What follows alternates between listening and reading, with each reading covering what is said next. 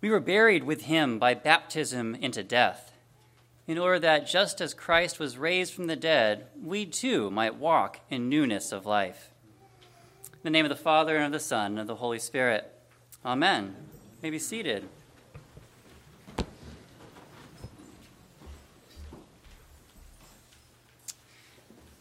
There are no doubt dozens and dozens of logos that I could flash before your eyes, and you'd immediately know what brand they referred to. The golden arches, McDonald's, of course, right? That piece of fruit with a bite out of it on your phone, Apple. If I see a box by my front door with a smile on it, I know I've got an Amazon package.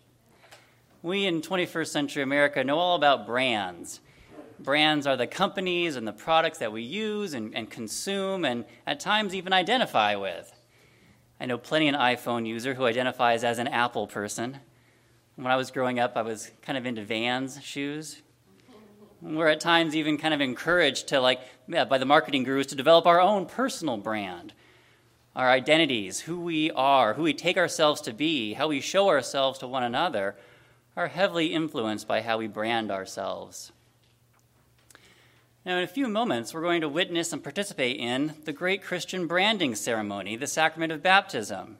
I don't mean that crassly. Christianity is not some product to peddle rather far deeper than any logo reboot or marketing strategy. Baptism is a divinely ordained sign by which Christians show themselves to belong wholly and totally to God. In baptism, we sign on to brand Jesus and give our full allegiance to Him. We talk about sacraments as being outward and visible signs of an inward and spiritual grace. The outward and visible sign in this sacrament is pretty obvious. It's the washing with water, the pouring on of the head of the Christian, the waters of baptism. But the inward grace is our joining with Christ in his death and his resurrection. What has happened to Christ in dying on the cross and being raised back to life is infused into us so that we can die to sin and be raised to new life in Christ. In this liturgy today, two Christians are going to participate in this ceremony to show that they have received this grace that God is offering to them in, their li- in, their, in the life and death and resurrection of, of Jesus. Right after the baptism, is right after the water gets poured on the head, we'll come to a moment that, for me, is, is one of the most profound sayings in our prayer book. I'll make the sign of the cross on the forehead of each candidate, and I'll say, you are sealed with the Holy Spirit in baptism and marked as Christ's own forever. You're marked as Christ's own forever. All the brands of the world may pass away, but baptism shows that these two candidates and all of us who have been baptized belong totally to Christ. We stand under the sign of the cross as we are marked as Christ's own.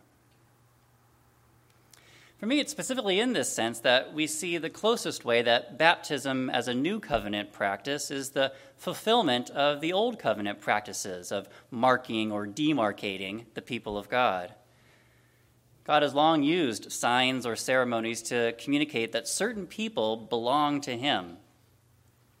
We can recall circumcision as a sign that God gave to Abraham, whereby God said that all the baby boys who were circumcised belong to the people of God.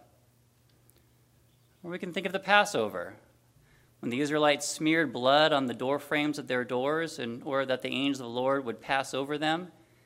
That smeared blood marked them as belonging to God. Or when these same Israelites passed through the Red Sea, as we heard, and God saved them from the pursuing Egyptians, that experience itself served as a sign that they were God's people and they were marked as His own. Or just a few pages later in that great narrative, the Israelites who smeared the blood on their doorposts and who had passed through the Red Sea came to Mount Sinai. And there God made a covenant with them. And among the core conditions of this covenant was a simple relational truth.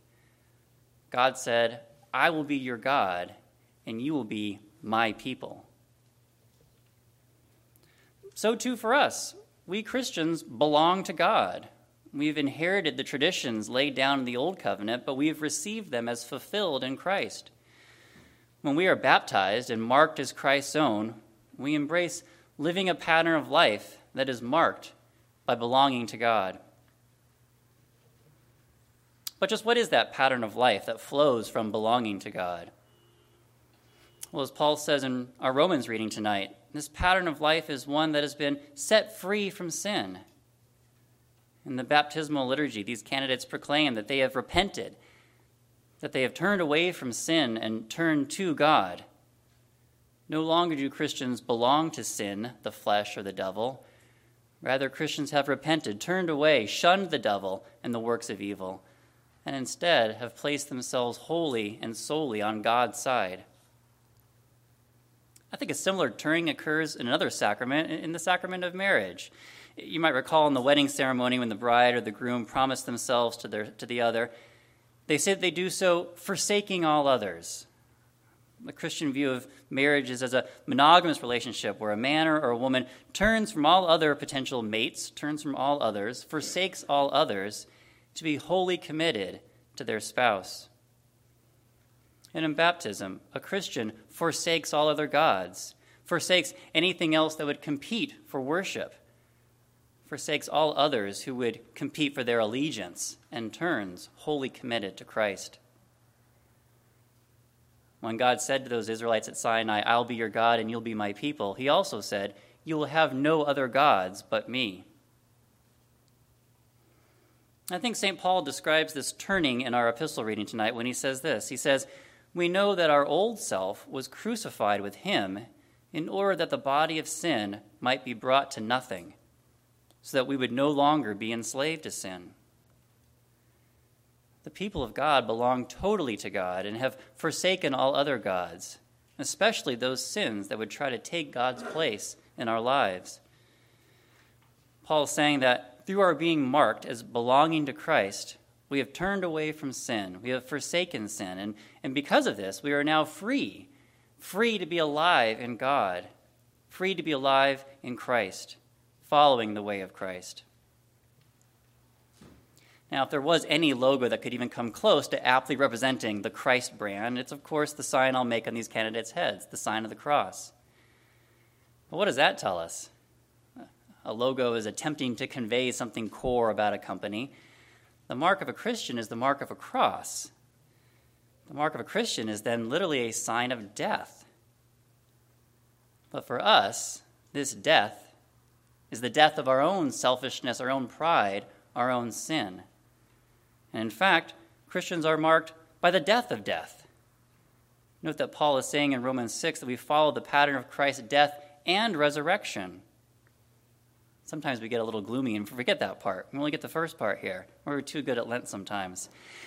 Yes, our lives are marked by Christ's death, and this is a, the epitome of self sacrifice. We Christians are called to deny ourselves, to deny our own self interest, to take up our crosses and follow Christ. But being marked as Christ's own for our whole lives is not, uh, is not something that entails the obliteration of ourselves. It's not just the pattern of Christ's death that we follow, it's the pattern of Christ's resurrection. And to follow this pattern is, is not just to wait for resurrection sometime way off in the future. It's that, but it's so much more. It's so much more for right here and right now. Paul says, We were buried with him by baptism into death in order that we might walk in newness of life. That's the present tense. We who are marked as Christ's own are presently walking in the newness of life, in the resurrection life. Living under the mark of Christ means we live with death defeated. Sin no longer has power over us. The devil is not welcome here. And what's one of the quintessential pictures of, of resurrection life? Well, as we read in Revelation, it's a feast, it's a celebration. We've said in our liturgy all this whole Lent that blessed are those who are invited to the marriage supper of the Lamb. The resurrection is a party, and all those who belong to Christ are invited. And this party has already started. In the very present, our lives are marked both by death and the defeat of death, both by the self denial seen in Christ's death and by the fulfillment of being raised to new life by the power of God. And as Paul says, this new life is not marked by sin, death, or the devil, it's marked by freedom the freedom for joy, the freedom for celebration, the freedom for love and for peace, and the freedom to be in Christ as God wants us to be. Christ's brand is a holy party, far more satisfying than anything we could market on our own. And of course, we don't have to market it.